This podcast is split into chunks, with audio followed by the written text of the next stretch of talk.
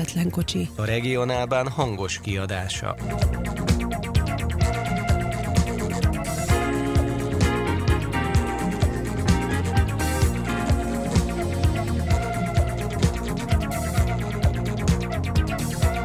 a hazai mellékvonalak és közlekedés politikai kibeszélő után egy kicsit történelmi kontextusba próbáljuk meg helyezni a vasúti közlekedést és a személyszállítás átalakítását. Az, amit ma Magyarországon látunk, tulajdonképpen nem újdonság.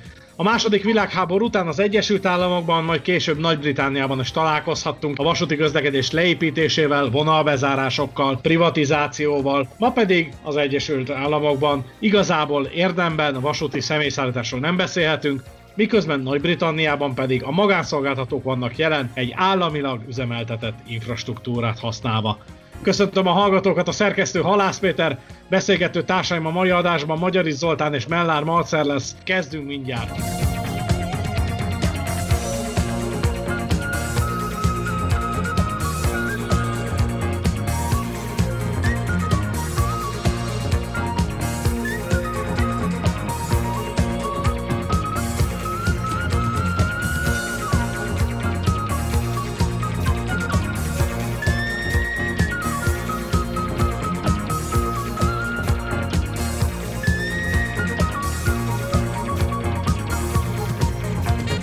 Történelmi kontextusba helyezzük a közlekedési átalakításokat, és érdemes megnézni az angol száz térséget is. Nem újdonság az, amit ma Magyarországon láttunk, mondhatni kísértetiesen hasonlít az USA-ra és a Nagy-Britániában történtekre. Igaz, ott a második világháború után a 40-es, 50-es, 60-as években alakították át a vasúti közlekedést.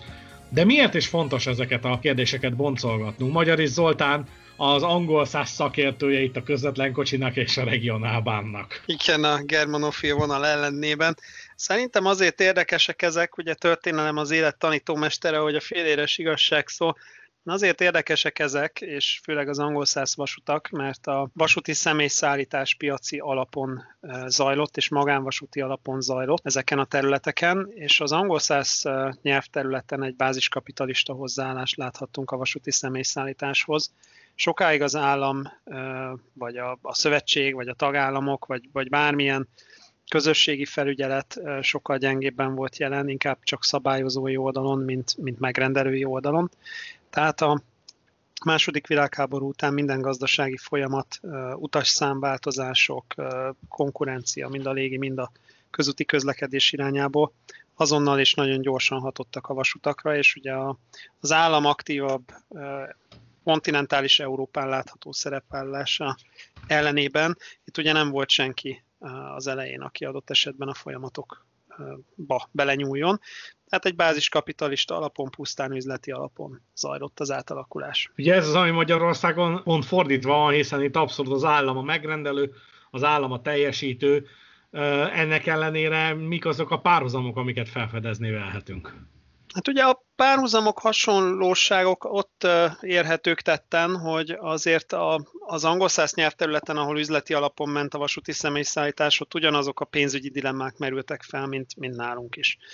Tehát nevezetesen az, hogy egy, egy kisforgalmú, ritkás közlekedésű mellékvonalat megírja fenntartani, csak személyszállítási célból, vagy minimális teherszállítással megírja fenntartani, mennyibe kerül ez, kifizeti a révészt, van-e esetleg olyan megrendelő szervezet, aki hajlandó a, a hóna alá nyúlni egy ilyen témának, és ugye ott jöttek elővilágosan ezek a, ezek a költség problémák, hogy mi az, ami direkt költség, mi az, ami indirekt költség, mi a helyzet akkor, hogyha gyakorlatilag a személyvonat üzemel egyedül a vonalon, mennyit lehet akkor spórolni, hogyha csak a személyszállítást szüntetem meg, de a teherszállítást meghagyom, mit lehet akkor csinálni, hogyha egy vonalon nincsen igazán helyi jellegű forgalom, de távolsági forgalom van.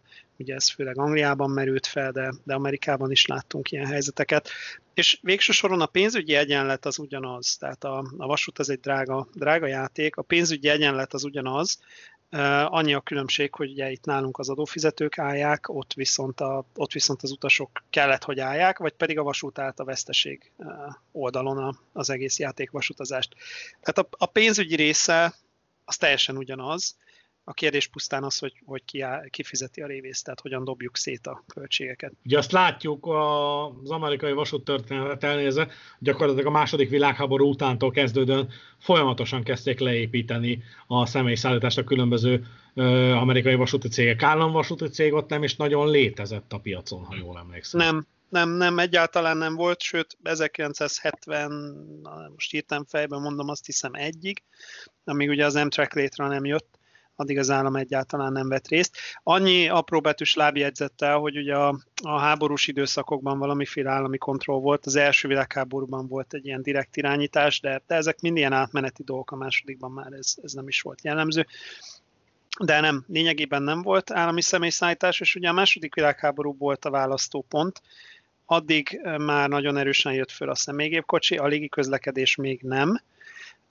viszont ugye a Forté és, és a, a személygépkocsinak az elérhetősége már akkor megkezdődött, vagy akkor éreztette a hatását a vasúti forgalomra. Ugye a New Deal kapcsán indult el az autópálya építés, az egyik fő tényező a vasút mellett, vagy egyik fő érve a vasút mellett az volt egészen a második világháború előtti néhány évig, hogy, hogy nem volt burkolt út.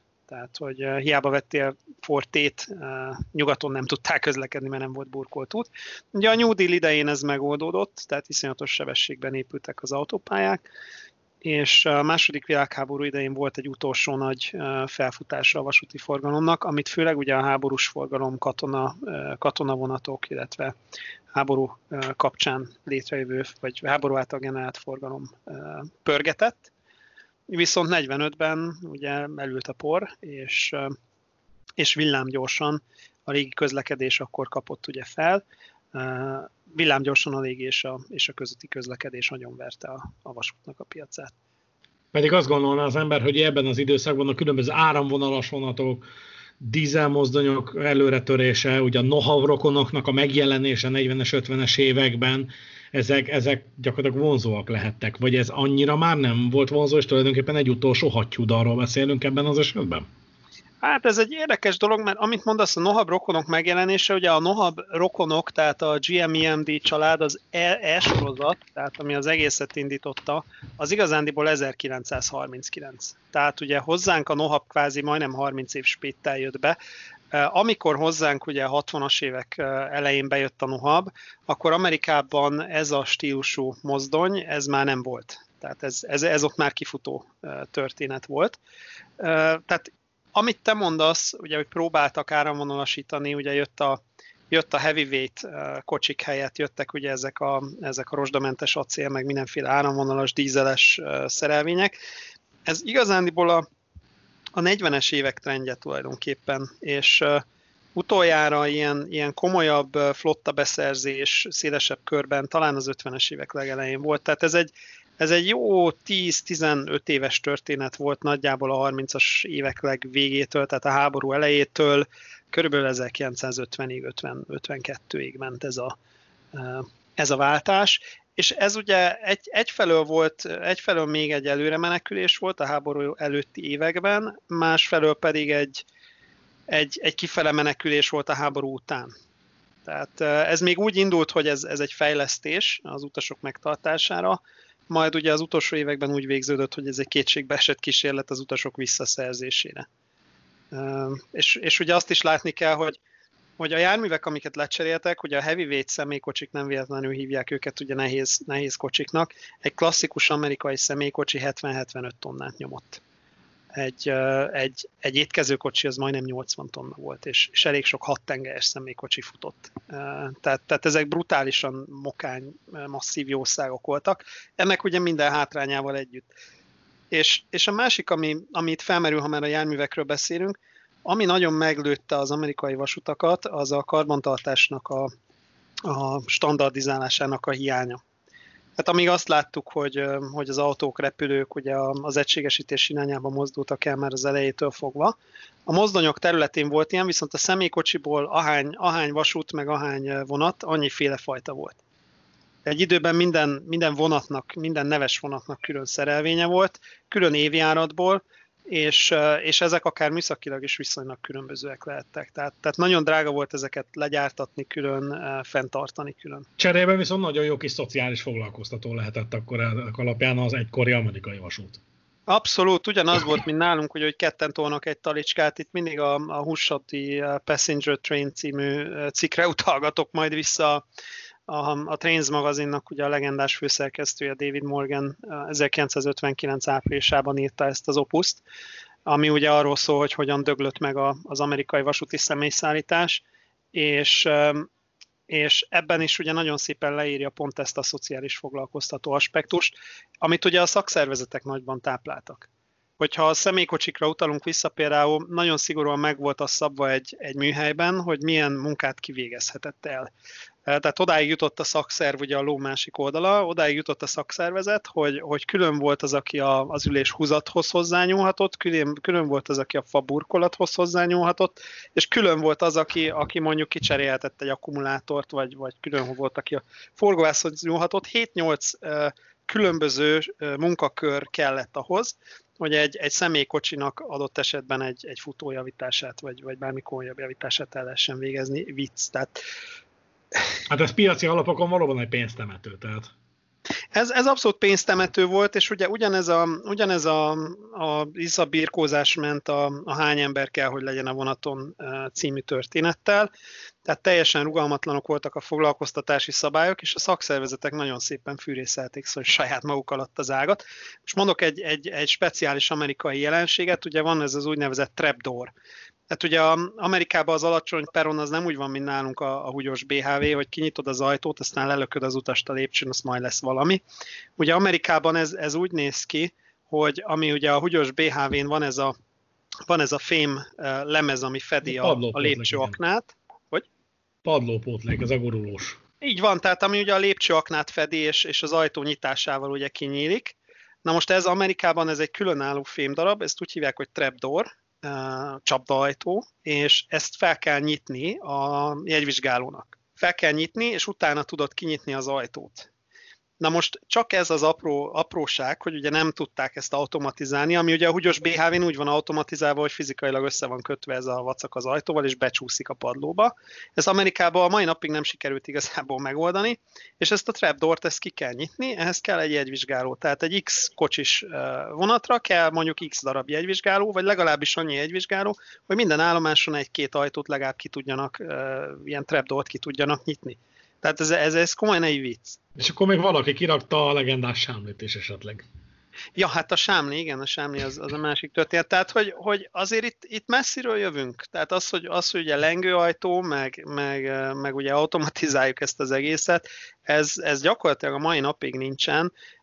Mai napig is az van, hogy van, vagy magas padló van, és akkor ugye szintbeni belépéssel van egy, van egy tolóajtó, vagy, vagy pedig jön a sámli meg a trapdoor. Na most képzeld el abban az időben, amikor, amikor az autóval kellett versenyezni, meg a repülővel kellett versenyezni. Ezek egyébként jellemzően mellékvonali, vicinálisok, vagy ez ugyanúgy érvényes a nagy transzkontinentális gyorsvonatokra is? Ez, ez mindenre érvényes, sőt ugye a távolsági vonatokra még inkább azt kell megint csak átlátni. Amerikában annyiból volt más ez az egész történet, mint Európában, hogy azért a nagyvárosok körzetétől eltekintve a, a vidéki járatsűrűség az kicsi. Tehát egy amerikai mellékvonalat rém könnyű volt bezárni, mert gyakorlatilag azt a napi egy vonatot kellett leállítani és csókolom. És, és a távolsági vonalakon is már nagyon korán ugye a napi egy-két-három vonat volt a jellemző, és, és ugye ahhoz nem építettek ki akkora infrastruktúrát, tehát valahol Kentucky alsó nyilván szóba se került az, hogy magas penon legyen, vagy bármi ilyesmi. Most ránéztem, itt pillanat, itt kinyitottam gyorsan ezt a 49, vagy mi 41 júniusi menetrendet, most a Southern Pacificnél ütöttem fel, ugye San Francisco, Los Angeles fővonal. Tehát azért ez nem, nem egy másodrendű valami. Ez egy, ráadásul a San Joaquin völgyen át, ez egy viszonylag, viszonylag komoly fővonal volt. És hogy itt nézegettem, itt látok azt mondja, hogy napi három darab végigközlekedő vonatot, túrót, mert az egyik ráadásul Portlandből jön, tehát Frisco és Los Angeles között látok kettő darab napi közvetlen vonatot, egy nappalit, meg egy éjszakait, meg látok a vonalon még, azt mondja, kettő pár személyvonatot az északi oldalon, meg egyet a délin, és nagyjából ez a forgalom. És ugye ez hát 41 ez június, hát ez nem. Ez nem egy túl rózsás kínálat. Igen, De akkor ezek ne... szerint a vasutak nem is nagyon törekedtek arra, hogy, hogy fejlesztenek és utasokat vonzanak. Hát ugye más a dimenzió, mert itt, hogyha megnézem gyorsan a mérföldeket, ez ugye 483 mérföld, ez mennyi az testvérek között is 800 kilométer. Tehát az, ez azért, ez azért egy, egy, akárhogy nézem, egy távolsági vonal. Tehát ugye Amerikával ez, ez a helyzet, hogy, hogy mások a dimenziók, tehát ahogy leessel a, a térképről egy elővárosi hálózatnak a szélénél, onnantól kezdve ugye nagyon megritkul a történet. Hát Chicagóban mondjuk elindulsz, és van az, az első 100-150 km, amíg vannak falvak, aztán utána jön az, amikor már csak 30 kilométerenként egy. Na most arra azért nehéz vasutat csinálni, és ugye itt térünk körbe, tehát itt tér vissza ugye ugye az, amit mondtam az elején, hogy, hogy a, a forgalom sűrűség az, ami végül is a vasúti személyszállítást megölte Amerikában, és, és sokszor megöli nálunk is. És, és ugye ezek az alapdolgok ugyanazok. Ez gyakorlatilag egy abszolút magánbiznisz, magántőke. Volt-e az államnak egyébként bármilyen beleszólása ebbe, hogy milyen vonatok mennek, vagy milyen vonatokat szüntetnek meg ezek a szolgáltatók? Így kifejezetten nem, ez egy elég zűrös történet különben. Az államnak annyi, annyi volt, hogy volt ez a, volt ez az ICC, ugye ez az Interstate Commerce Commission, tehát ez az Államközi Kereskedelmi Bizottság. Nekik volt tulajdonképpen valamiféle jóváhagyási joguk, de inkább a negatív irányba. Tehát ők ugye nem voltak megrendelők vagy ilyesmi, Ugye az volt, hogy egy minimális szolgáltatást fenn kell tartani, és hogyha ezt a minimális szolgáltatást meg akartad szüntetni a vonalon, akkor az ICC-hez be kellett adni egy kérvényt, hogy akkor én, én szeretném azt a vonatot megszüntetni. Most ez általában a, az utolsó egy-két vonatpárnál volt izgalmas. Tehát az, hogy lecsökkentsd a kínálatot, abból nem volt akkora hiszti, bár, bár egyébként van, vannak erre is példák. De általában ott, ott ment ez igazán élesben, amikor az utolsó egy-két vonatot akartad kivenni, tehát kvázi az egész személyszállítást be akartad szántani. Na akkor jött az ICC, és egészen, egészen vicces dolgok voltak. Itt felidézik például, hogy olyan 33 hét volt az átlagos elbírálási idő egy, egy járat megszüntetésére, ami, ami ugye nem tűnik annyira drámának, mert ez mennyi, az három év, de azért az amerikai üzleti életben ez brutálisan hosszú. Tehát az, az ottani üzleti világ az ennél lényegesen gyorsabb. És, és ennyi volt az állam szerepe egészen addig, amíg még ugye át nem fordult az egész negatívba, és annyira szétesett a személyszállítás, hogy, hogy kénytelen volt nem is az állam, hanem, hanem a helyi önkormányzatok, vagy a, a tagállami önkormányzatok kénytelenek voltak beszállni, és ugye átalakult az egész, és átfordultunk ebbe az európai jellegbe, hogy, hogy fizetniük kellett.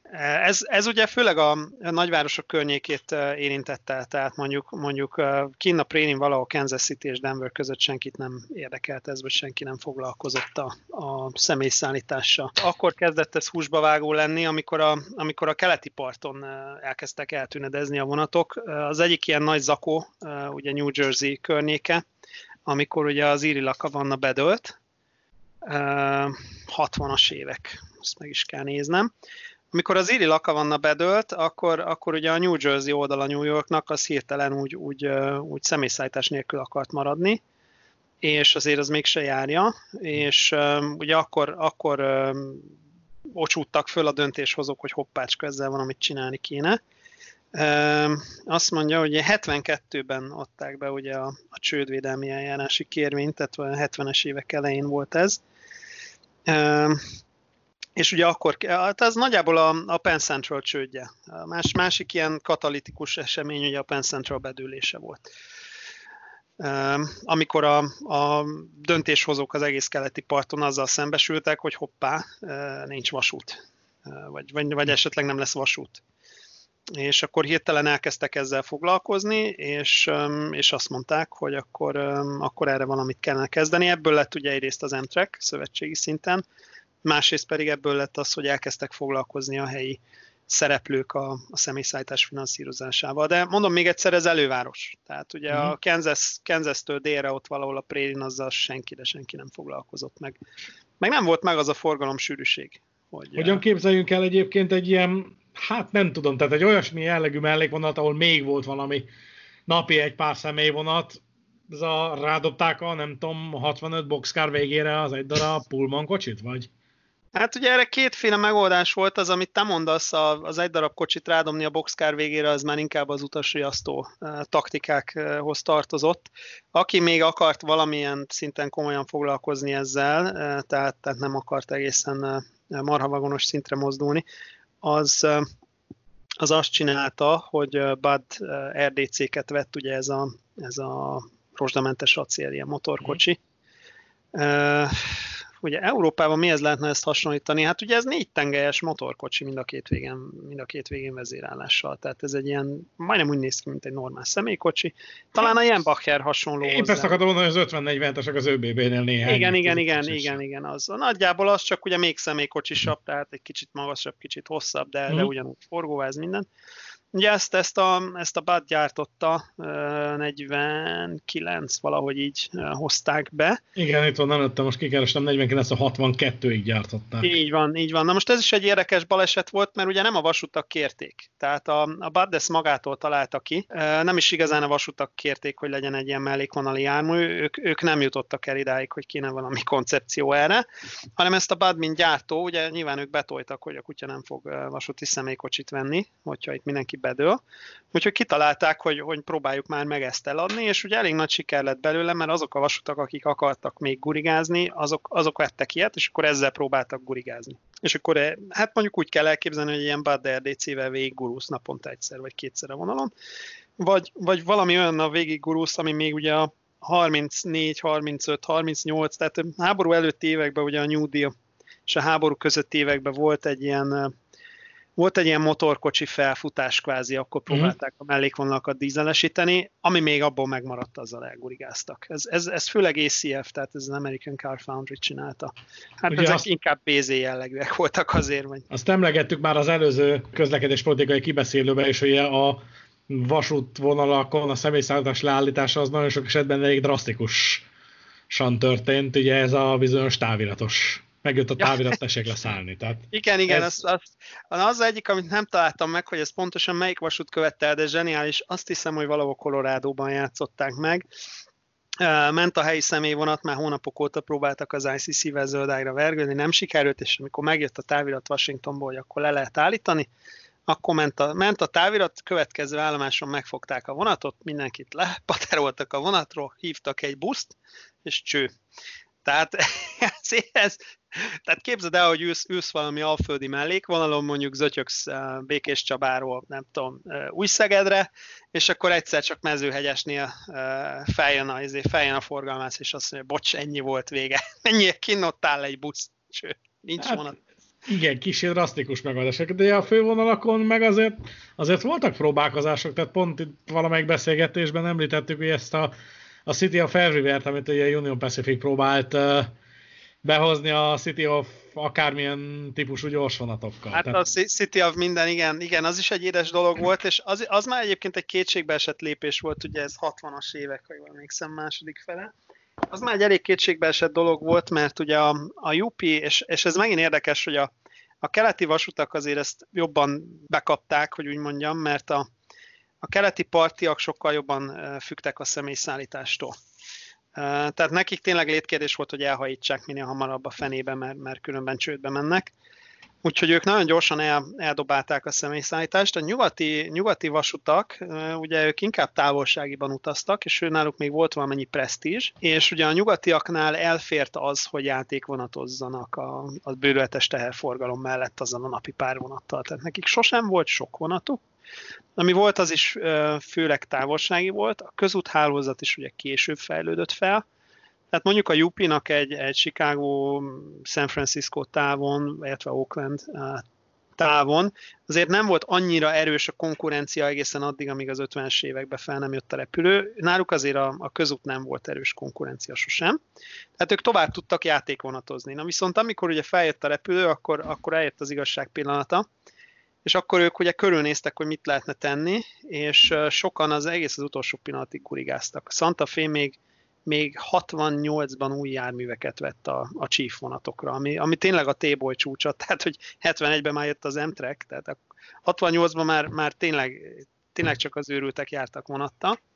Na mindegy, de a, a Jupinak meg az volt a megoldása, hogy ugye náluk ez a, ez a City sorozat volt, City of Los Angeles, City of San Francisco, City of Portland, meg, meg mit tudom én. És akkor ugye azt csinálták, hogy ránéztek a térképre, és azt mondták, hogy jé, hát ezt uh, Chicago Logdenig össze lehetne vonni. És akkor elkezdték így összevonogatni a vonatokat, és lett a végén egy ilyen 20, hát 25, 26, 27 kocsis vonat lett a végén, hát azt el lehet képzelni, az, az nem tudom, ez, Szépen darabja hány száz méter. Hát igen, ez, hát több mint fél kilométer jócskán lett egy ilyen bődületes nagy vonat, ilyen négy géppel, meg, meg mit tudom én, és akkor ez, erre ragasztották rá ezt a úgy nevet, hogy of Everywhere, tehát hogy, hogy mindenféle, vagy minden, mindenféle város, vagy mindenhova város. Vagy mindenhova is, igen. Mindenhova is. Hát egyébként ez tényleg, tehát ez, ez, ez, ez, ez jobb volt, mint a Metropol Euronite, hogy, hogy mindenhonnan, mindenhova ez, ez körülbelül azt a, azt a stílust hozta. Hát ez, ez volt az egyik megküzdési stratégia, ugye a másik meg az, hogy riasszuk el valahogy az utasokat. Tehát ez, ez volt a másik fontos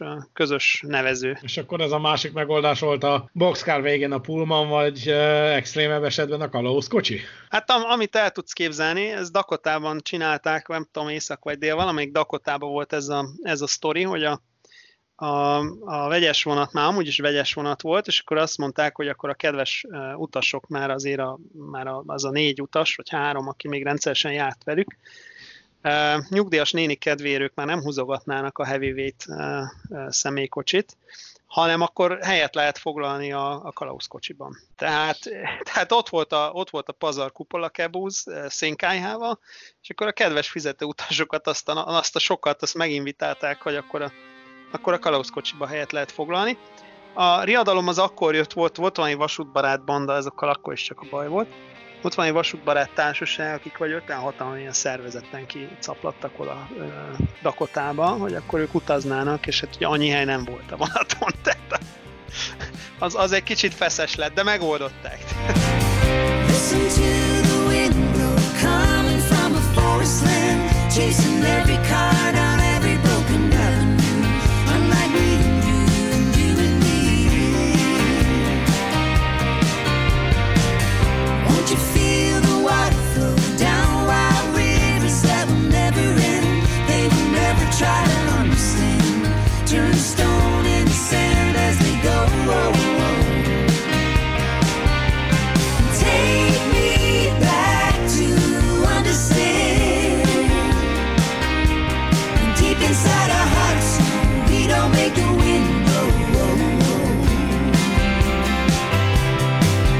Nézzük át egy kicsit, hogy az időrendet követjük az óceán túlsó oldalára. Nagy-Britannia. Ugye ez a másik példa, amivel nagyon sokat szoktunk példálozni manapság, főleg ugye a független infrastruktúra üzemeltető kapcsán, hiszen azért a Network Rail az így vagy úgy, de példakép is lehetne akár itt Európában, szoktuk volt mondani, legalábbis vannak olyan dolgok, amitől időnként az állunkat szoktuk fogni.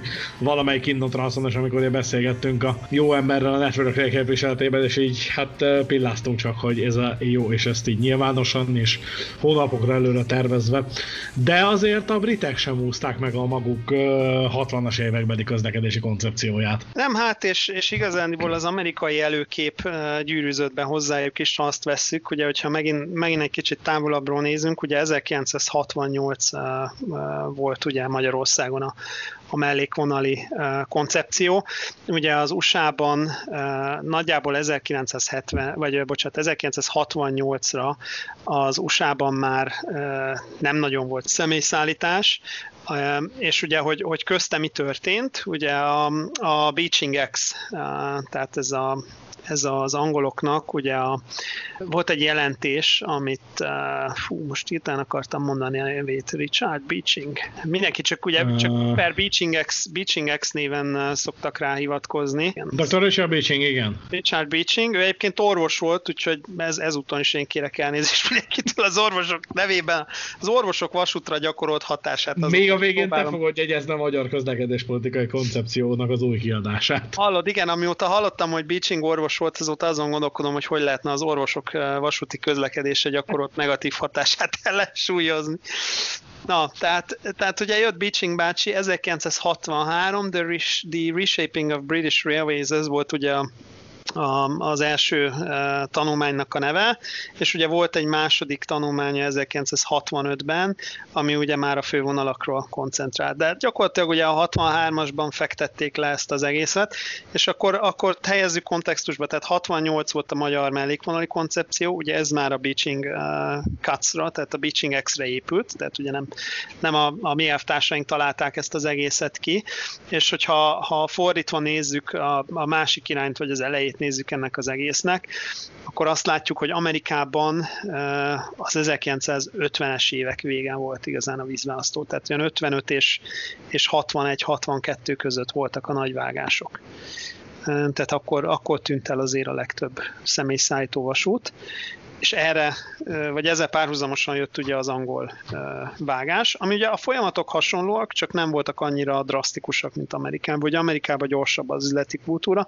Ott, hogy bejött a személyautó, tíz év múlva mindenkinek lett, most ugye Európán átment a háború, és elég rondán, hát ott azért egy tíz év spéttel jött minden, de, de a 60-as évek elejére azért az angoloknál is ez be, beérett, addigra már elég személyautó volt, eléggé felfejlődött a, a közúthálózat, és ugye az angolok nagyon csúnyán be voltak ragadva a gőzzel, tehát az angol fővonali dízelesítés az, az, egy, az egy elég komoly késedelemmel indult a többiekhez képest. Hát és ráadásul ugye a briteknél pedig ugye egy állami cégről beszélünk, egy nagy, nagy mamutról. Ugye 48-ban jött létre a British Rail. Így van, így van. Ez a másik, hogy a 48-ban sikerült létrehozni a British Rail, tehát egy kicsit ők az ellenkező irányba mentek. Ugye valószínűleg ez is, ez is benne van abban, hogy volt itt egy tíz év spét. Tehát pont akkor, amikor Amerikában elkezdődött a személyszállító vonatok leépülése, pont akkor rántották ugye az egészet össze British Railnek, és ugye azzal, hogy ezt létrehozták, ezzel nyilván eltolták a, a fejlődési folyamatokat egy kicsit, tehát még, még egy tíz évig ugye játék vasutaztak legalább. Ja, és akkor, akkor jött Beaching bácsi, és akkor erre elég, elég rendesen fel is ültek. Hogy is volt ez? Hát ugye 60, 63-ban jött az első jelentés, 65-ben jött a második jelentés, ugye 63 márciusában tették közzé, és akkor a, a, gyakorlatilag a, a, folyamatosan kezdték el a, a vágásokat. 1900 50 és 61 között már voltak bezárások, tehát azért ezt is látni kell, hogy, hogy azért a, a British Rail éra sem volt ilyen szempontból ártatlan, tehát már Beaching alatt is olyan, olyan évi 2-300-400 kilométereket már azért, azért úgy vágogattak az angol hálózaton és ugye 64-ben volt a csúcs, akkor 1600 km vasutat zártak be egy év alatt. És a 70-es évek elejére zajlott ez le. Tehát gyakorlatilag, amikor a, a miénk beröffent, addigra az angol, angol lezajlott. Igen, itt közben találtam egy térképet, ugye a 63-as és a 84-es brit vasúthálózatot hasonlítja össze. Alaposan meggyérítették ezeket. Nem csak mellékvonalak voltak érintettek ebben. Nem, nem, és ugye ez volt az egyik, egyik fontos különbség, az USA-ban ugye nem kapcsolódott ez össze bezárással fizikailag. Tehát az USA-ban a, kicsit párhuzamosan futott a két műsor, a, a személyszállító vonatok megszüntetése és a vonat bezárás. Először jött ugye a személyszállító vonatok megszüntetése, majd amikor ugye ez se volt elég a túlépített hálózat miatti veszteségek leküzdésére, akkor jöttek a vonat bezárások fizikailag, már a teherforgalom szempontjából, és az már főleg a 70-es évek. 60-as években is bőven volt, de azért az, az főleg a 70-es évek, meg a, meg a nagy vasúti konszolidáció az USA-ban az inkább a, inkább a 70-es évek, meg, meg még inkább a 80-as évek első fele. Addig ugye ezzel szemben Angliában a, a vonalbezárás az általában egyet jelentett, a, vagy a, a személyszállító vonatok megszüntetés az egyet jelentett a, a teljes vonalbezárásra. És hát igen, ahogy mondod, itt azért, itt azért fővonalak is hullottak elég rendesen. Tehát vagy, vagy fővonali jellegű, erősebb forgalmú, erősebb forgalmú mellékvonalak, vagy ezek a másod kategóriás vonalak is elég rendesen hullottak. Például a középnyugaton elég, elég komoly kelet-nyugati összeköttetéseket vágott meg a, a, a Beaching X, amik most is hiányoznak, ugye Stoke-on-Trent, Sheffield vidékén, több ilyen, több ilyen átkelést ott a, a középhegységen megvágtak ennek alkalmából.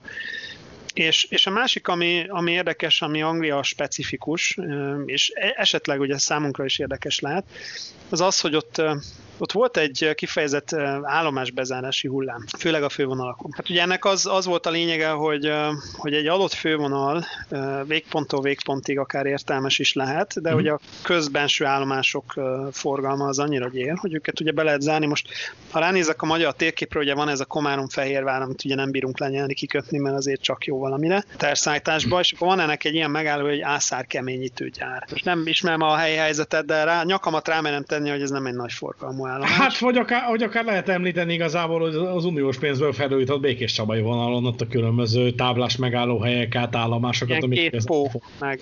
Két pó és, és egyéb hasonló nyalánkságok, tehát igen, tehát ahol úgy, úgy hagyományból megvan a személyforgalom, de igazából sok veleje nincs dolognak. Igen, ugye a, a, a Hortobágyi Prénin is vannak ilyenek, ez a gyökérkút, meg, meg ilyen helyek.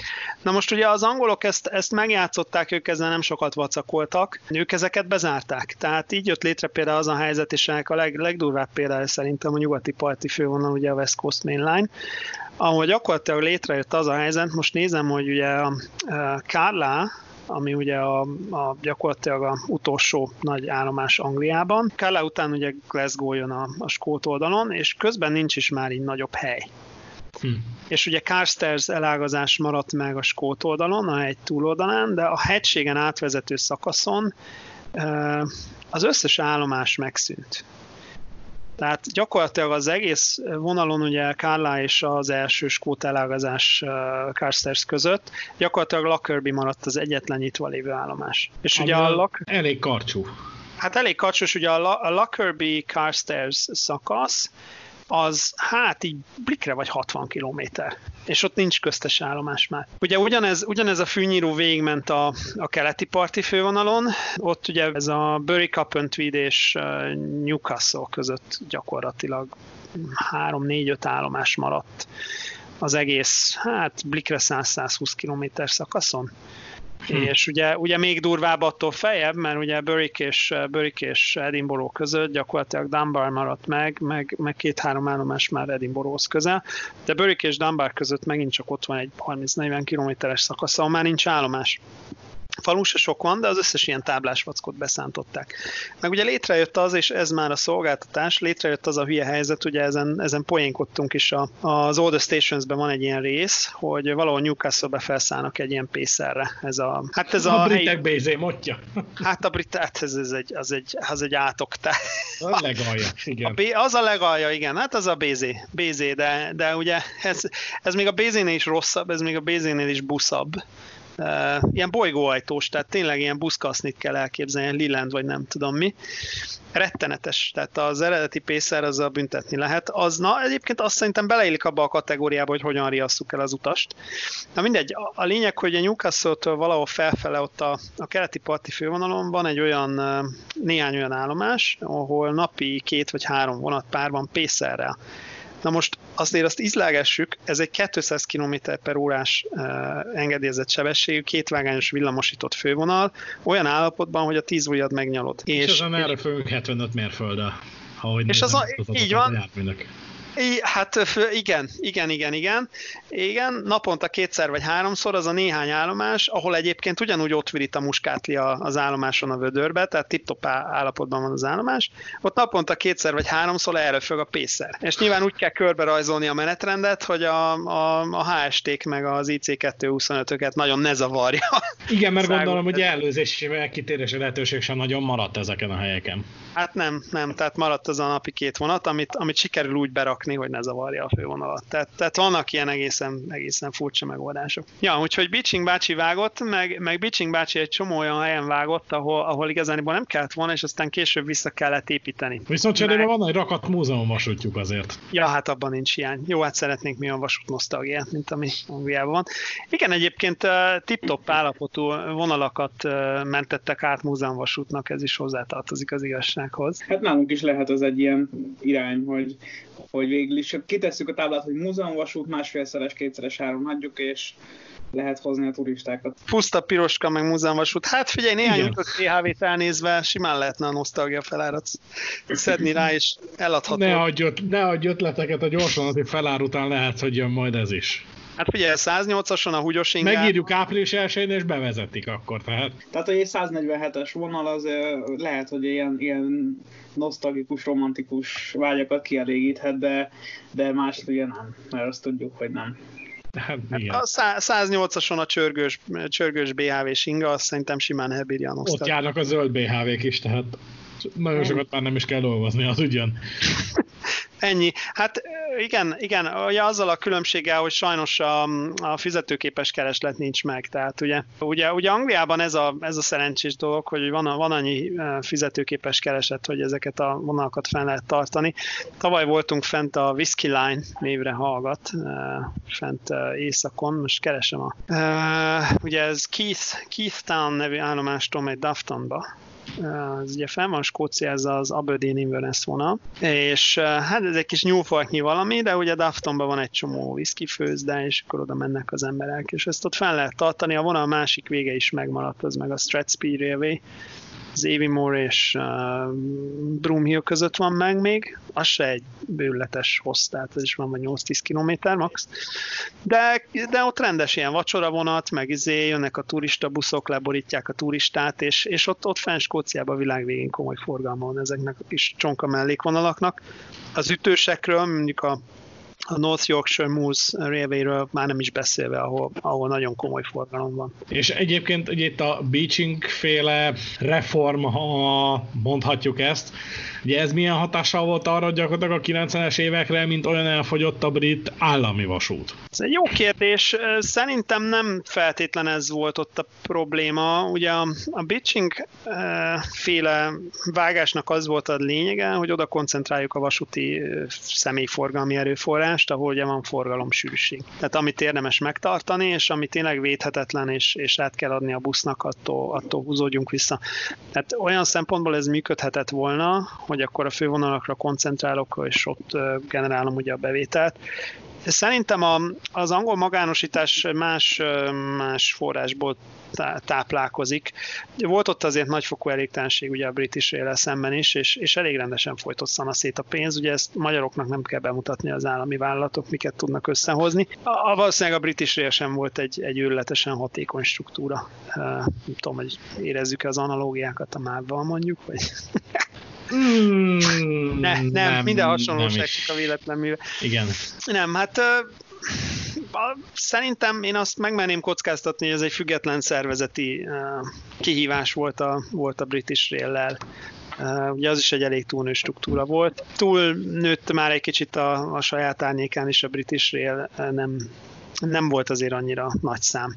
Ugye azt, azt ne felejtsük el, hogy a, az angoloknak ugye volt az a generációs élményük, amikor elindult 82-ben a TGV, és, és mindenki csak pislogott, hogy hát ugye a, a, a hőn szeretett és örök baráti franciák ilyeneket tudnak, és, és a mai napig angol kollégáktól ezt kapom meg, hogy bezeg a francia vasút. Hát pedig azért egy HST vagy egy IC 125, tehát azért azért ott sem uh, holmi V43-asal gurigáznak. Jó, hát ez a minden relatív. Ha, ha Ukrajnából jössz át, akkor a MÁV az egy igen pöpec kis vasút, egy, egy kis ékszerdoboz, hogyha uh, megfelelő irányból és távolságból nézed. Uh, igen. egy, egy picit, igen.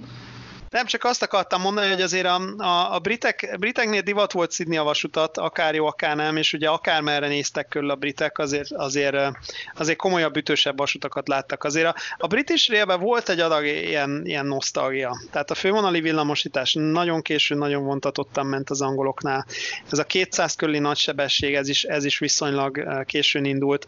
A, a fővonalakat azért a 70-es, 80-as években kezdték felhúzni.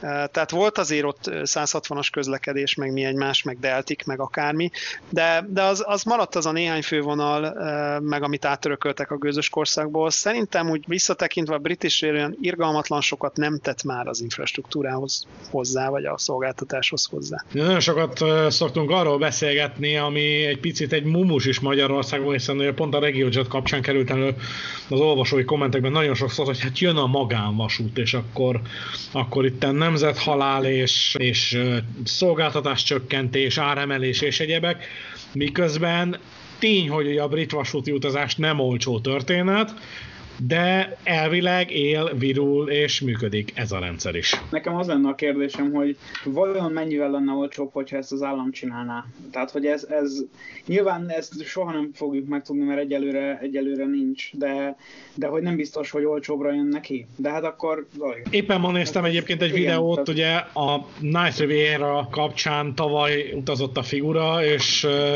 nem sokkal 100 font alatt volt a hálókocsi egy Londontól, hát nem is tudom meddig ment, valahova Exeter St. Davis környékére. Hát jó neki, mert mi meg a, a Caledonianre tavaly leszurkoltunk. Hát nem akarok hülyeséget mondani, de talán 120-40 volt fejenként, tehát elég, elég zsemmetszős volt a, a London, London Inverness túra. Ja, hát nem tudom mennyiből lenne olcsó, egyébként az angol vasút sose volt olcsó. Tehát azért bizonyos közgazdasági realitáson ugye nem tud, nem tud áttépni se az államvasút, se a szolgáltató. Ugye az ellenérve az szokott lenni, hogy a magánszolgáltatónak ki kell rántani belőle a profitot.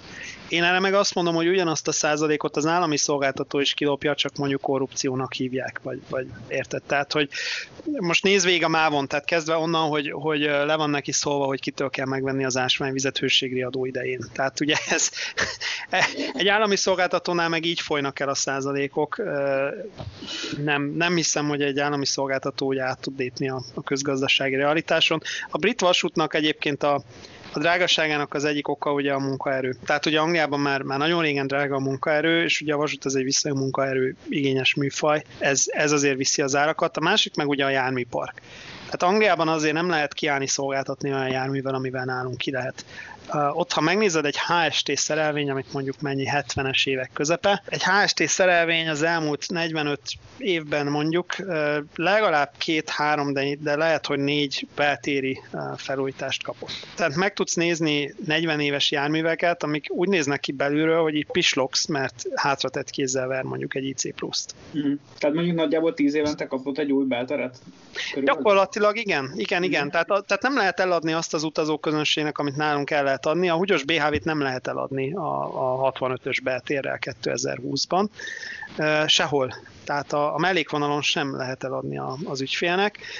Fent északon Skóciában például ugye a, a sprinterek 156-os, 150, 150-es, az Express Sprinter ugye 156, meg ugye az, az Express 158. Ezek ugye nem annyira fiatal járművek, és, és olyan belterük van, hogy, hogy őrület. Tehát, hogy nálunk nem is nagyon van olyan minőségű beltér. Úgy általában. És, és ráadásul a szolgáltatás is azért eléggé komoly, tehát az első osztályon utazva gyakorlatilag helybe hozzák a büfét, és rendkívül sok minden all-inclusive a jegyben. Az van, igen, a távolsági vonatokon a Virgin-en például hozzánk neked a reggelit, ha leszurkolod, ugye a Glasgow, uh, London uh, első osztályt, más kérdés, hogy azért az ilyen száz, nem tudom hány font, tehát már majdnem, mint a repülő. De, de van szolgáltatás, sűrű a közlekedés, azt is lehet mondani, hogy gyors, kivéve ha vasárnap reggel akarsz utazni, akkor nem sűrű. De én, én nekem alapvetően pozitív tapasztalatom van a brit vasúttal, nyilván a helyiek helyiek panaszkodnak rá, de, de úgy abszolút értéken nézve nem egy rossz vasút a brit vasút, sőt kifejezetten jó, nyilván ennek van egy, van egy ára.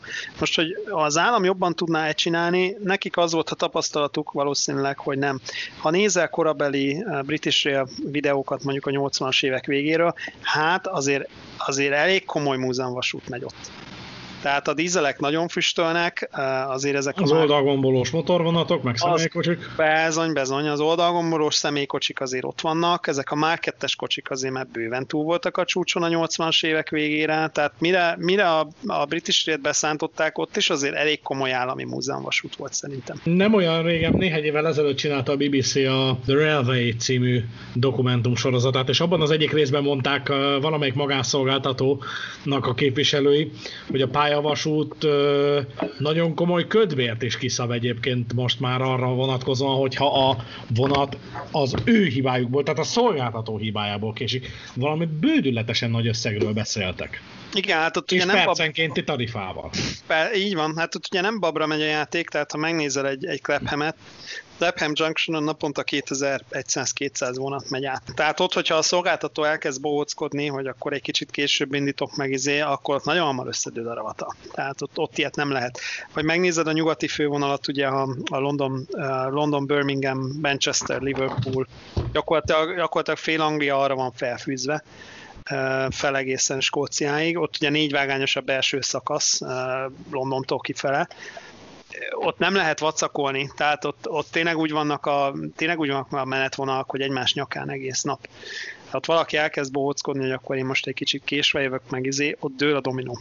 Tehát, tehát a forgalom sűrűség az, azért az magyar szemmel teljesen elképzelhetetlen. Nálunk olyan forgalom sűrűség még, még, még nem tudom, még Kelenföld Ferencváros között sincs. Cserébe viszont ugye a pályavasút azért tesz mögé szolgáltatást is a, a, a szolgáltatók számára, tehát most már azért elég komoly modernizálási programok futottak végig a hálózaton, és, és azért azt láttam legalábbis pont ebből a filmből volt egy rész, ahol Reading átépítésének egy fázisát mutatták, hogy gyakorlatilag egy aluljárót beépítettek egy hosszú hétvége alatt, tehát egy pénteki korai üzemzárástól egy hétfői reggel 6 órás üzemkezdetig, és így kompletten az egészet. Hús, csere! Hát igen, és ez Amerikában is megvan egyébként, Amerikában is rengeteg ilyen videót lehet látni, hogy fogják a Diamondot és ezt a színbeni vasúti átszerést, ugye két vasútársaság között fogják a Diamondot és szombat délelőtt kicserélik. Tehát azt, az, azt kell ugye itt átlátni, és ez, ez igazániból ez, ez, amikor az ember megkönnyezi egy kicsit ezt a, ezt a hanyatlóbázis kapitalista hozzáállást. Azt kell ugye látni, hogy itt a pályavasút szolgáltat. Tehát a pályavasútnak abból van a bevétele, hogy forog a kerék, abból van a bevétele, hogy adott esetben kötbé kötbérezni tud, de ez nyilván arról szól, hogy adott esetben kínál egy olyan szolgáltatást, ami után kötbérezni lehet idézőjelbe, hogyha nem tartod be a játékszabályokat. De, de a pályavasútnak ugye ez a jól felfogott érdeke, hogy, hogy a vágányzár az csak annyi ideig tartson, ameddig kell, mert különben akkor nincs bevétel. Tehát ez, hogy mondjam, ez, ez a szolgáltatói szemlélet az, ami például egy, egy kelet-európai pályavasútnál nincs meg, és ez, ez sajnos nem csak a MÁV-ra érvényes, de, de nyilván most a MÁV az, az egy sarkított példa erre. Nincsen szolgáltatói hozzáállás a pályavasút oldaláról, de tegyük azt is hozzá, hogy ugye az állam sem uh, úgy fogja fel. Tehát, tehát nyilván a pályavasút abból főz, ami van neki. Az állam sem követeli meg azért ezt a szolgáltatói hozzáállást, illetve egy ilyen hülye függőségi viszony van, mert hogyha a pályavasút azt mondja, hogy figyelj, én szolgáltatni akarok, adjál pénzt, akkor ugye az állam azt mondja, hogy figyelj, nincs pénz, de akkor inkább nem kell szolgáltatnod, nincs pénz. Tehát, hogy um, tehát más, másak ugye a függőségi rendszerek. Nyilván a brit vasút drágaságában az is benne van, hogy fenn lehet tartani ilyen pályát. Tehát egy, egy brit fővonalon azért az nem nagyon fordul veled elő, hogy előugrik egy 80-as lassú jel a bokorból. Tehát. Olyan sincs, hogy vágányzár van elrendelve, mert kell a máshova, ugye 142-es kapcsán. Ez ugye minden nyelven 8. fejleszteni. Nem, nem, nem, nem, nem, nem, nem, ugye ez sem merül föl. A, annak idején ugye a, a Watford Junction volt ilyen, hogy, hogy ilyen hétvégés vágányzárakba építették át a hálózatnak az egyik legforgalmasabb csomópontját. E, igen, tehát, tehát ott azért mások a prioritások, ezt látni kell. Viszont ugye a, a, a downstream, tehát ugye lefele meg lássuk azt, hogy minden állomáson kint vannak a, a szolgáltatónak a, az előző havi megbízhatósági mutatói. Tehát hát, szépen ki kell tenni, szépen ki kell tenni, hogy előző hónapban 90% volt a menetrendszerűség. Vagy... Én most így látom magam előtt, kart, nem, Karcagi puszta már megszűnt. Rákos Csaba új telepen látom magam előtt, hogy a MÁV az átépített 80 á és akkor van egy ilyen előtte, utána, hogy, hogy átépítés előtt milyen volt a menetrendszerűség, és most milyen. E, igen. Igen, és, és ugye ez, ez ott jön vissza, hogy például amikor franchise-váltás van Angliában, akkor ugye vagy Nagy-Britániában, akkor ugye a franchise váltásnak az egyik sarkalatos pontja az, hogy, hogy és ez egy nyilvános folyamat, tehát ez, ez a másik, ami Magyarországon sose lesz, ha, ha lesz a, mi, Mielőtt ebbe egy picit belemegyünk, annyit tegyünk hozzá, hogy kiosztja ezeket a franchise-okat, tehát aki nem ismer ennyire a brit rendszert, azt, azt hozzuk már egy picit képbe ezzel. Hát gyakorlatilag az állami felügyelő szervezet, tehát a, a közlekedési minisztérium égisze alá tartozó egységek vagy szervezetek osztják ezeket el. És ugye van egy... Hát a brit KTI. Hát kvázi brit KTI, és ugye van, egy, van, egy, van ennek egy folyamata, x évente ugye megvan ez hirdetve, és akkor nyilván, nyilván bárki pályázhat rá, pályázhat az addig üzemeltető, pályázhat az új üzemeltető, elő van írva. Gyakorlatilag egy ilyen lefele licit van, tehát két, két irányú a dolog van, ugye egy lefele licit, hogy minél kevesebb állami támogatást kérsz rá, mert az, az ott is van. Tehát az egyik az, hogy kevesebb állami támogatást kérje rá, a másik pedig az, hogy van egy felfele licit tulajdonképpen abban, hogy mit válasz fejlesztéseket adott esetben, milyen menetrendet válasz, milyen járművet válasz, hány ürőhelyet válasz. Tehát, tehát, tehát kvázi a paraméterkönyvben meg van egy, van egy kicsit egy ilyen felfele licit benne. Na, és ugye, a franchise váltások? Hát ugye franchise váltás, meg, meg annyit még erről, hogy a, a jármű oldal, ugye ezért van az, amit a, a Stadler interjúban is hallhattunk, ő tök zárt ugye a brit járműpiac, tehát egy, egy brit járművet nagyon kevés helyre tudsz másod piacon elpasszolni, talán ilyen tájföld, ilyesmi jön szóba, hogyha kicseréled a forgóvázat alatta. A tolató mozdonyt hollandokhoz, igen. Ő ilyen volt. Volt, igen, a mm, klassz 08-asokból Hát, a hogy most hasz, hasz, használt britet vettek, vagy ugyanolyat, csak újat, azt már nem tudom, de... A helyi Zetor. Ó, hát az Igen. klasszikus. Az, az egy, hát az ugye a mi Zetorunknak a előképe. Igen. Hát most nem is tudom, várja, a Zetor az nálunk, nálunk hányba volt a Zetor? Az 50-es évek? 50-es évek bőven közepe maximum. Ja, mert azt nézem, hogy a 08-as kint az, hát olyannyira az előképe, hogy szerintem ez konkrétan hogy azt másolgattuk le. Hát 53-59 jó, akkor ez ugye véleményes. Na mindegy, tehát hogy, hogy ugye a Stadler interjúban is ez került szóba, hogy a, a jármű piacot nem nagyon van ugye másodlagos piac, tehát mindent házon belül kell elfogyasztani, úgyhogy vannak egészen vicces dolgok. Most például a HST-k elmentek Skóciába nyilván felújítás után. De, de most lementek mellékvonalra, tehát képzeljük el azt a, azt a pillanatot, amikor a mit olyan 20 éves IC plusz kocsik mennek Debrecen már észalkázni, vagy, vagy nem tudom, felújítás után persze, tehát zsírúj belsővel. Na mindegy, félretéve, a, a viccet, mert ez nyilván vicc, de a Stadler interjúban is ugye azt mondta a, a értékesítési szakember, hogy a, a brit járműpiac nagyon aktív, és a franchise váltások nagyon tolják azért a járműpiacot. Tehát az új jármű beszerzéseket, ugye itt most a, a Stadlerre helyeztük a hangsúlyt, de ez, ez igaz a többire is. A, a franchise váltás egy nagyon erős jármű megújítási késztetést is ad. Tehát ugye a, a járműveknek a modernizációja, a ciklus ideje, akár felújítást, akár új járműbeszerzést nézünk, viszonylag gyors Nagy-Britanniában. Ennek ugye nyilván meg kell fizetni az árát valakinek, de ugye az előnye meg az, hogy ott sosem kapsz húgyos BHV-t. Your beauty is beyond compare with flaming locks of auburn hair with iris skin and eyes of emerald green. Your smile is like a breath of spring. Your voice is soft like summer rain, and I cannot compete with you, Jolene. Talks about you in his sleep. There's nothing I can do to keep from crying when he calls your name, Jolene. And I could easily understand how you could easily take my man, but you don't know what he means to me, Jolene. Jolene, Jolene, Jolene.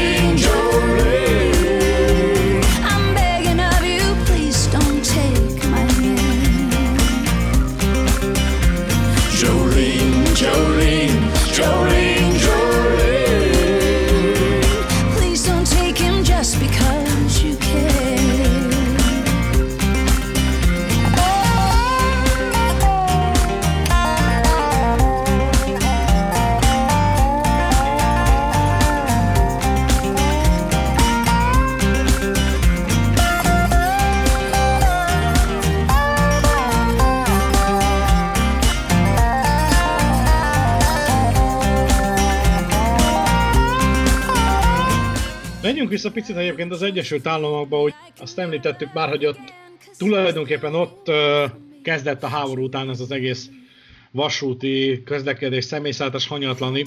De hogy birkóztak meg ők a 70-es, 80-as években, ahol, ahol még jobban előre tört a, egyrészt ugye a belföldi légiforgalom, másrészt az egyéni motorizáció.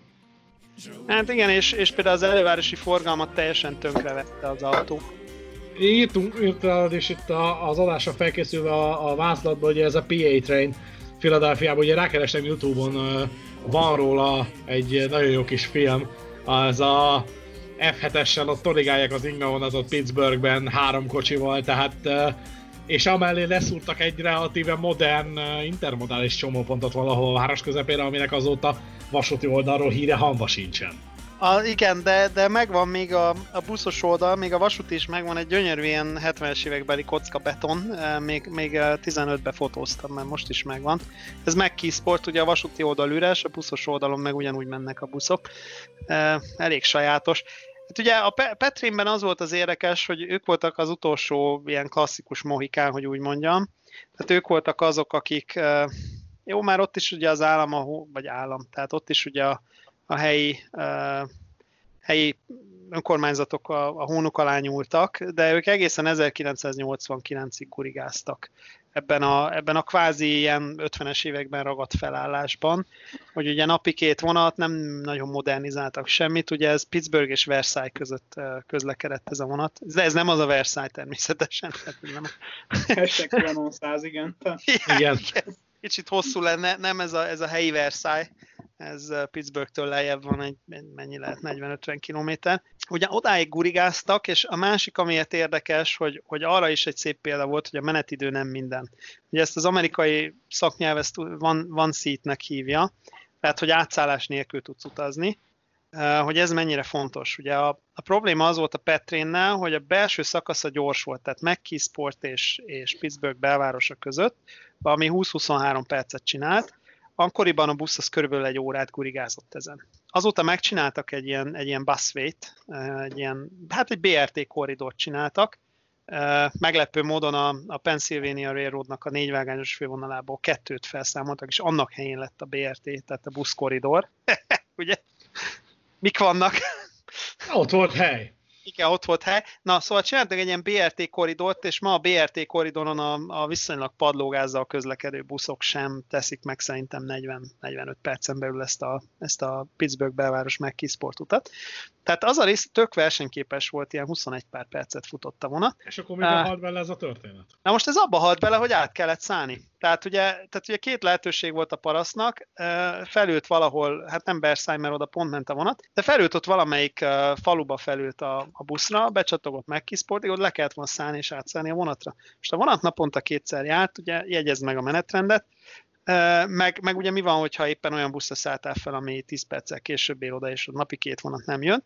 Tehát ugye nem volt, nem volt kínálati menetrend, hanem egy ilyen nagyon erős keresleti menetrend volt, alkalmazkodtál a vonathoz, ez volt ugye az egyik.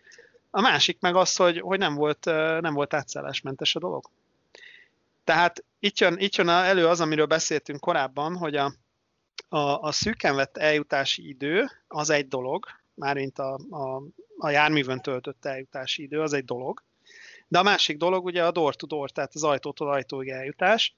És ugye ennek a, ennek a jó példája mondjuk a Budapest-Debrecen, tehát hiába futsz 2.28-at most megint körülbelül az IC-vel, a nyugatitól Debrecenig, ha te mondjuk nem tudom, Újpestről akarsz menni Debrecen keleti részére, amit ugye kocsival ugyanúgy megteszel két óra alatt, viszont ugye a vonattal meg hát lesz három-három és fél óra az oda, meg az el. Tehát, hogy, hogy ugyanez volt a probléma a Petrénnel is, és ugyanez volt sok amerikai vonattal is a probléma, hogy, hogy hiába kínált versenyképes menetidőt a törzs szakaszán, ajtótól ajtóig már nem volt jó a dolog. Ugye emlegettük a keleti partot, ahol ugye pánikba estek annak idején, hogy megszűnt a Penn és gyakorlatilag ebből nőtte ki magát az Amtrak. Ott a mai napig azért elég komoly elővárosi forgalmat gurigáznak. Megéri ez nekik? Ugye látjuk, hogy nem csak az Amtrak van ott jelen szolgáltatóként, hanem ugye például New York környékén is van két vagy három szolgáltató. Igen, hát ott igazániból három van. Ugye van a Long Island Railroad, ugye a, a keleti oldalon, tehát ez a New York Long Island. Eh, van ugye a Metro North,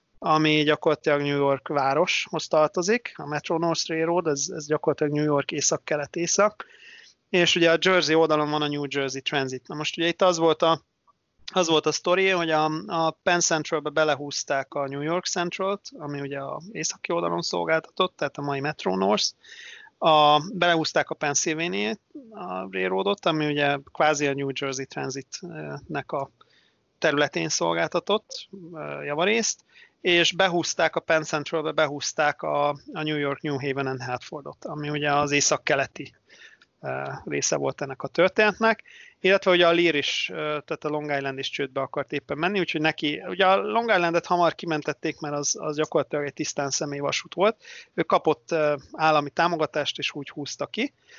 A Penn Central meg beleállt a földbe, és ugye ott volt egy elővárosi komponens, azt azt ugye átvette a New York város, illetve a, a környező megyék.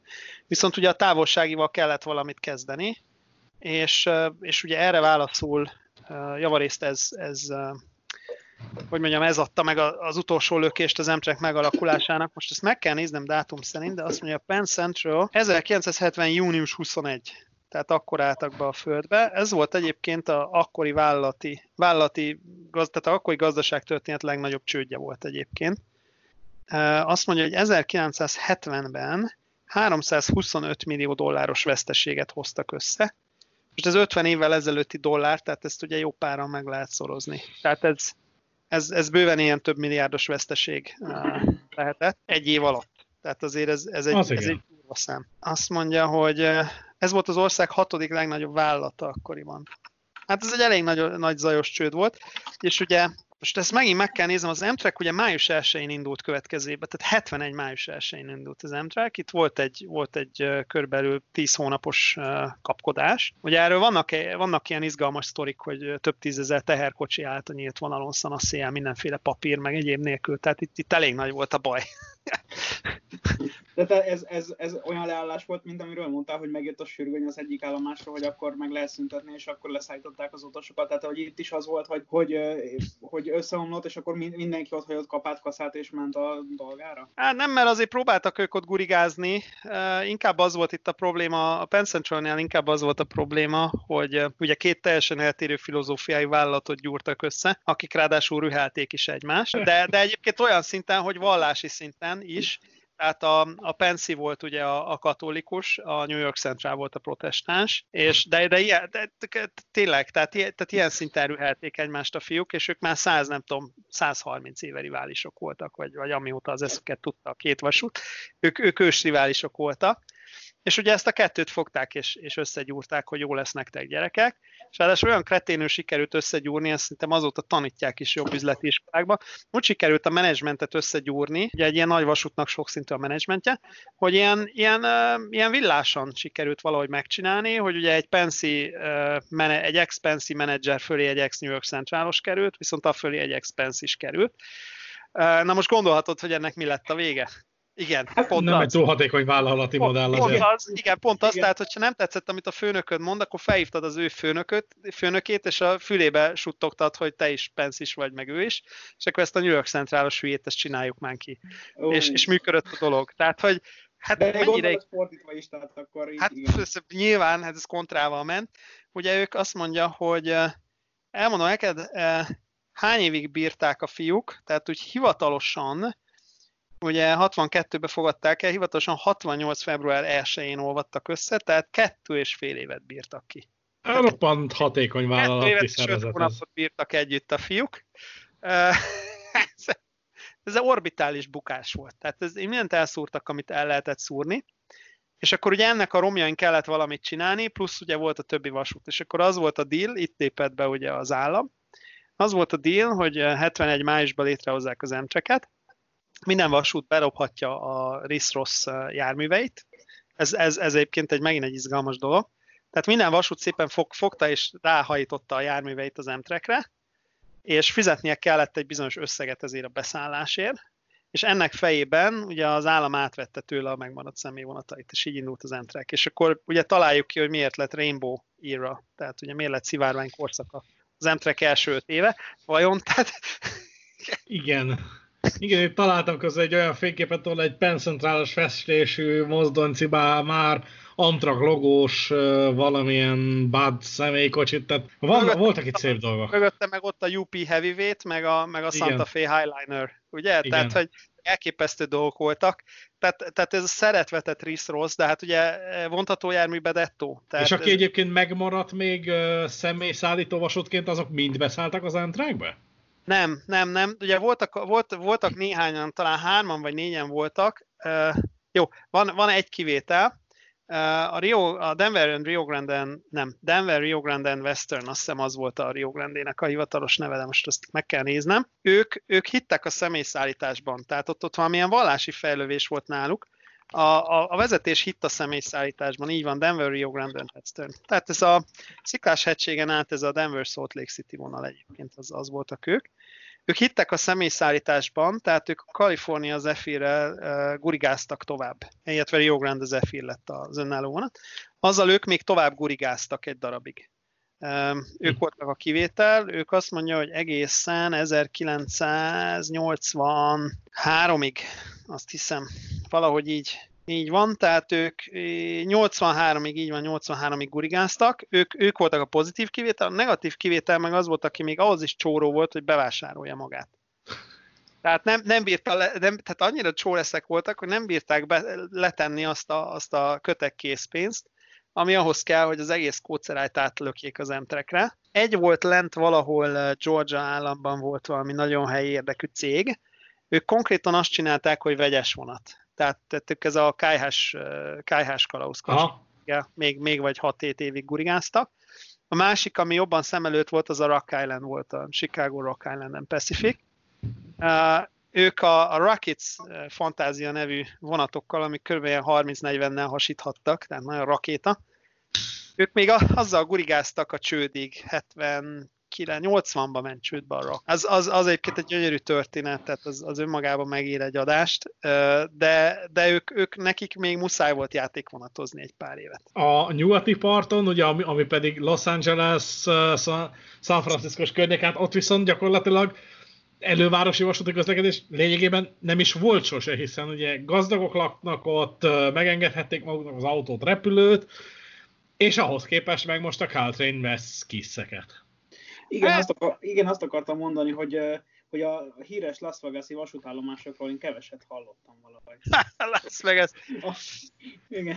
Nem tudom, Los Angelesbe a Central Station sem lehet egy egetrengetően De, igen, befolyásos igen, városi igen, hely. Tehát... Igen, igen, Union, igen, igen. Union. Jaj, hát a Los Angeles Union az egy zseniális hely, tehát kijössz az állomásról, és egy, egy tízsávos autópálya van előtted, és a túloldalon van a város. Tehát, hogy az, az az az igazi, igazi amerikai uh, várostervezési postalicska. Hát, tehát Los Angeles az mindennek a legalja. Tehát szerintem a, a, vitézi már a, a Los Angeles térképtől ezért kiütést kapna, vagy, vagy, vagy ezért sikító lesz. De, de egyébként azt tényleg azt tanítani kell, hogy hogy lehet el, elszúrni egy város tervezést. Igen, tehát Los Angeles Union... hogy lehet eljutni a, a kiszig? Hát ugye az a San Francisco az megint másik történet, de még egyébként Vegasra visszautalva, Vegasba sose volt igazán vonat. Tehát ez, ez a másik, hogy Vegas az, az, az a város volt, ahol, ahol ez a naponta egyszeri gurigázás ment világéletükbe. Ugye ott a Union Pacific próbálgatott szolgáltatni a, a hőskorban, de szerintem sosem volt ott naponta két-három vonatnál több. És Vegasban megmaradt az állomás, de Vegasban úgy maradt meg az állomás, hogy a városi állomásra ráépítettek valami szállodát, és az Amtrak, amíg közlekedett Vegasban, addig ők kínáltak meg valami, uh, valamilyen deszkabudiba a város szélén. Tehát az, azt megint tanítani kéne, hogy a, az Amtrak ezt megoldotta. Arra sok, volt olcsó a PHD. Ugye, so, sok, helyen az volt, sok helyen az volt, hogy a belvárosi vonalakat, állomásokat feladták, ott volt a bazi nagy, uh, tényleg reprezentatív, hatalmas vasútállomás, és ugye az Amtrak nem tudott oda közlekedni, mert a, a, a vasutat már a terszállító vasút felszette, tehát a pályavasút felszette, Úgyhogy ott állt meg, ahol tudott, a város szélén állt meg egy, egy deszkabudinál. Tehát ez, ez elképesztő. Ilyen, ilyen városban egyébként több van. Salt Lake is ilyen volt különben. Nézegetem, hogy ugye a, De- a Desert Wind járt Vegas fele, 1990, ha jól emlékszem, 91-ig volt Desert Wind. De az volt az egyetlen, tehát az volt az egyetlen Amtrak vonat, ami arra járt. Közben keresgélem a Jupin mi volt arra fele, de hát ott se, ott se volt sok minden. Ja, ez a Vegas állomás, ez gyönyörű, ez Art Deco. Ilyen van egyébként, na most ez nem látott már szerintem vonatot ezer éve, és egyébként az az elképesztő, hogy ezeket az állomásokat még ilyen 40-es évekbe építették, amikor már, már javába kifele vonultak a, a vasutazásból a fiúk, és csináltak még olyan állomásokat, hogy betojás, Cincinnati Union nézzétek meg egy elképesztő méretű. Tehát a repülőből lehetett át a Cincinnati Union Terminal, egy elképesztő méretű és nagyon reprezentatív, gyönyörű szép állomás, egy ilyen, egy ilyen hatalmas mm. nagy beton, ugye? Tehát képzeld el a kelet, keleti csarnokát végbetonból, vagy, vagy nem tudom, vagy hát kétszer szélesebb, vagy háromszor, mint a keleti csarnok, tehát bazi nagy.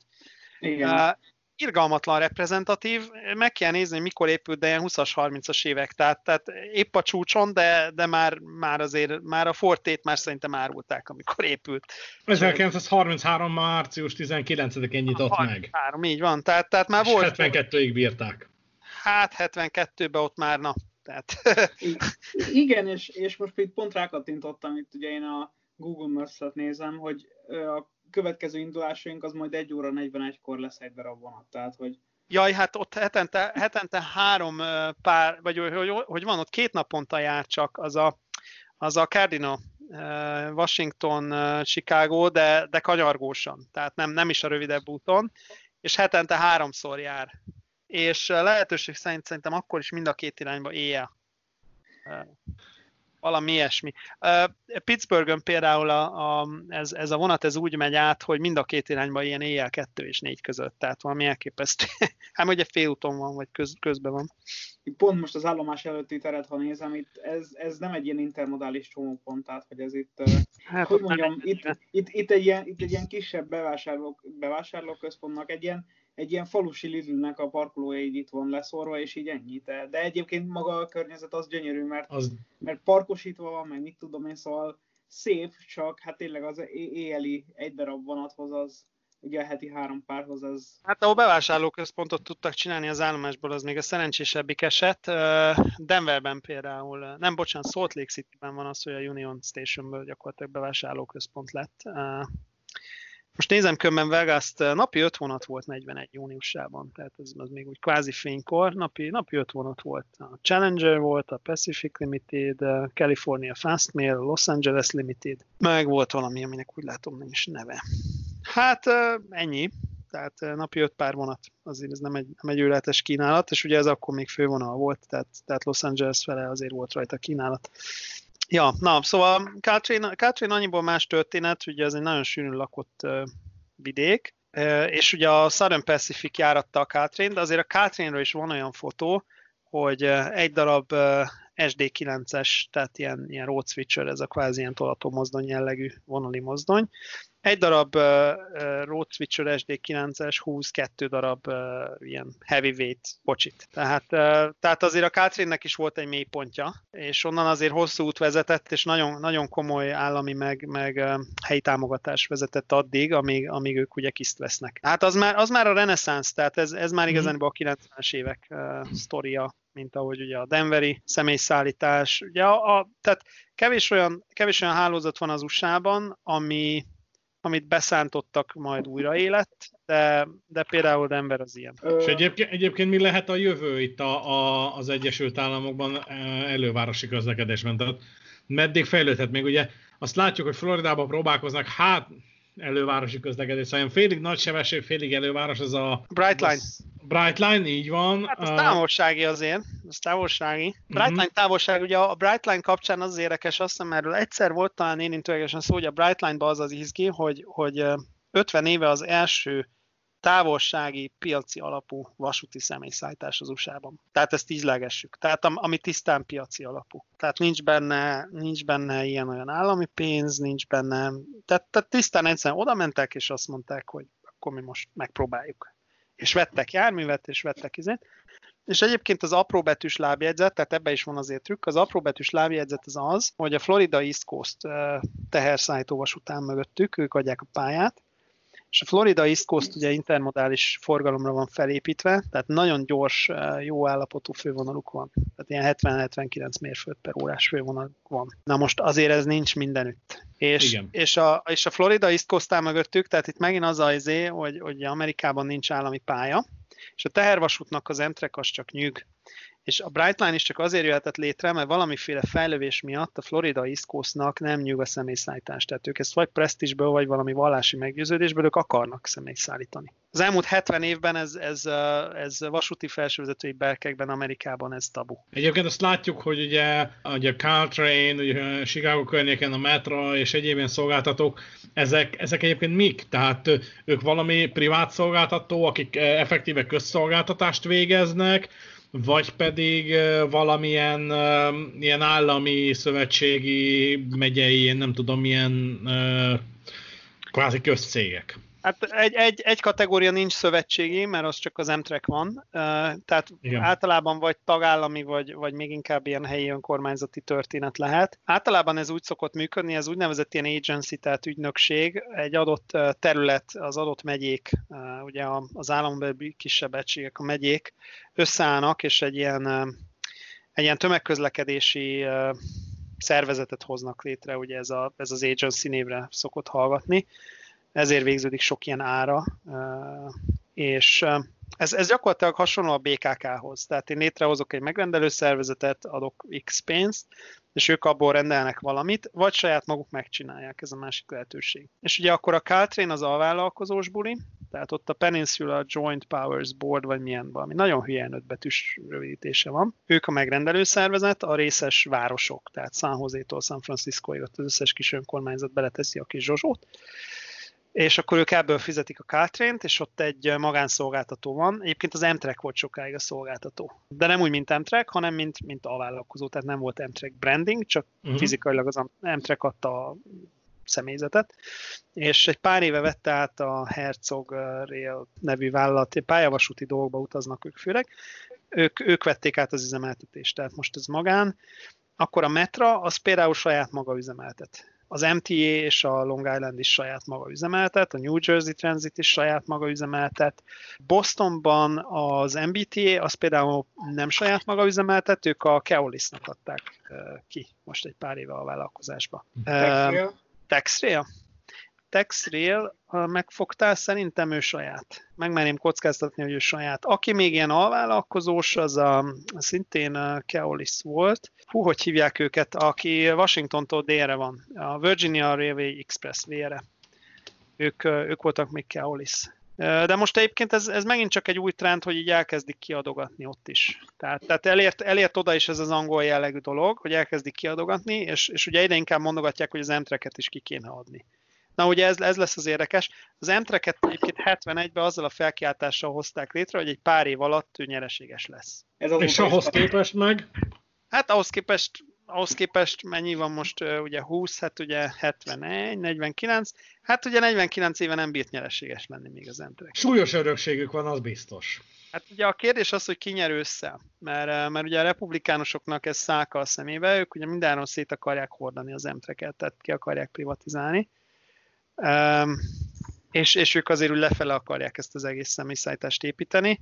Most egyébként pont, még nem olvastam erre, volt valami hír, hogy, hogy most alakult valami érdekvédelmi szervezete ezeknek a tömegközlekedési szerveknek Amerikában. Nyilván arra válaszol, hogy a, a, a Trump belemutatott a képükbe egy nagy büdös fityiszt most, most hirtelen ők megszervezték magukat, ami szerintem hosszú távon jó egyébként, és akkor most lesz érdekképviseletük. Meglátjuk. Nyereségesek ők se lesznek. Oda talán nem jutunk el, mint a, mint a 60-as években, amikor volt konkrétan olyan, hogy az ingázóknak fizettek, hogy, hogy ne menjenek ki a vasútállomásra. Tehát a, tehát a vasút konkrétan küldött neked egy csekket, hogy nem menj ki az állomásra. Ezt így, tehát volt egy, nem akarok tippeket. Volt egy teszem az vasúti bérleted, és akkor küldték mellé a csekket, hogy egyébként még véletlenül se gyere ki? Tehát... Hát valahogy így, igen, igen, igen. Tehát kon- konkrétan küldtek neked, vagy adtak neked pénzt, hogy, hogy ne gyere ki jövő héten az állomásra. Mert ők beszeretnének zárni, a, vagy leszeretnének ugye a vonatot állítani, de ugye az ICC-nek bizonygatniuk kell utasszámmal, hogy, hogy nem kellene leállítani illetve hogy le kellene állítani, és akkor ugye a, a, ez az kell, hogy ne legyen utas. Na most ezt mindenféle eszközökkel el lehet érni, ugye ez a szénkályhás kalauzkocsi ez egyik, de hát más, ha másképp nem megy, akkor pénzzel. Végül is a pénz beszél, igen, tehát. Ugye, money talks, people listen. Jó, egyébként az ICC is nagy franc volt. Most olvastam pont a, ebbe a Hushad the Passenger Trainbe azt a sztorit, hogy ez a New York Central volt pont, aki ők kértek egy tanulmányt, 60 vonatról volt szó, ezt ők meg akarták szintetni, és kértek tőlük hatástanulmányt. És hatástanulmány 10 font az mennyi? Az ugye, hát vagy 5 kiló volt az anyag papírba, és valami 335 ezer dollárt fizettek érte hatástanulmányért. Most ez megint ugye 60-as évek közepe, tehát azt, azt súlyosan meg lehet szorozni azt a dollárt. Tehát az ilyen, ilyen milliós tétel.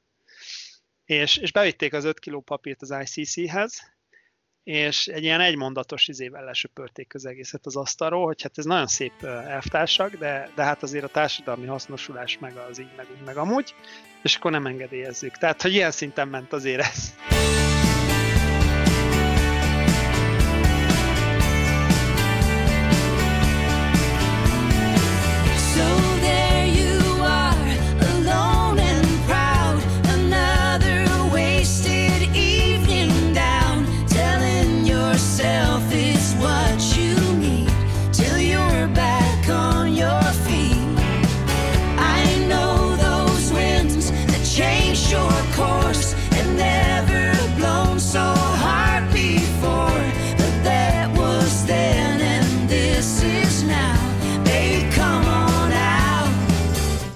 Érdekes példákat hallhattunk a vasúti közlekedés átalakításáról, hanyatlásáról, vagy éppen felíveléséről, megújulásáról az Egyesült Államokból és Nagy-Britanniából. Elismerhetjük, hogy valóban ez egy évtizedek óta már napirenden lévő téma. Nagyon-nagyon sokféle megközelítést láthattunk.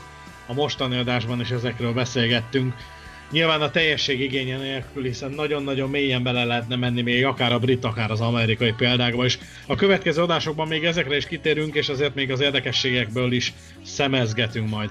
Én köszönöm szépen a kedves hallgatók figyelmét, mai beszélgető társam Mellár Marcel mellett Magyaris Zoltán volt. Várjuk mindenkinek az észrevételeit, kérdéseit, témajavaslatait, felvetéseit, hogy mivel foglalkozunk akár a brit és amerikai vasutak kapcsán itt a közvetlen kocsi adásában. Remélem, mindenki élvezte ezt az adást, bár a mostani műsorunk is meglehetősen hosszúra nyúlt, de talán nem volt annyira unalmas és érdekes. Kontextust adhattunk a hazai mellékvonalak, illetve vasúti közlekedési politikák tekintetében.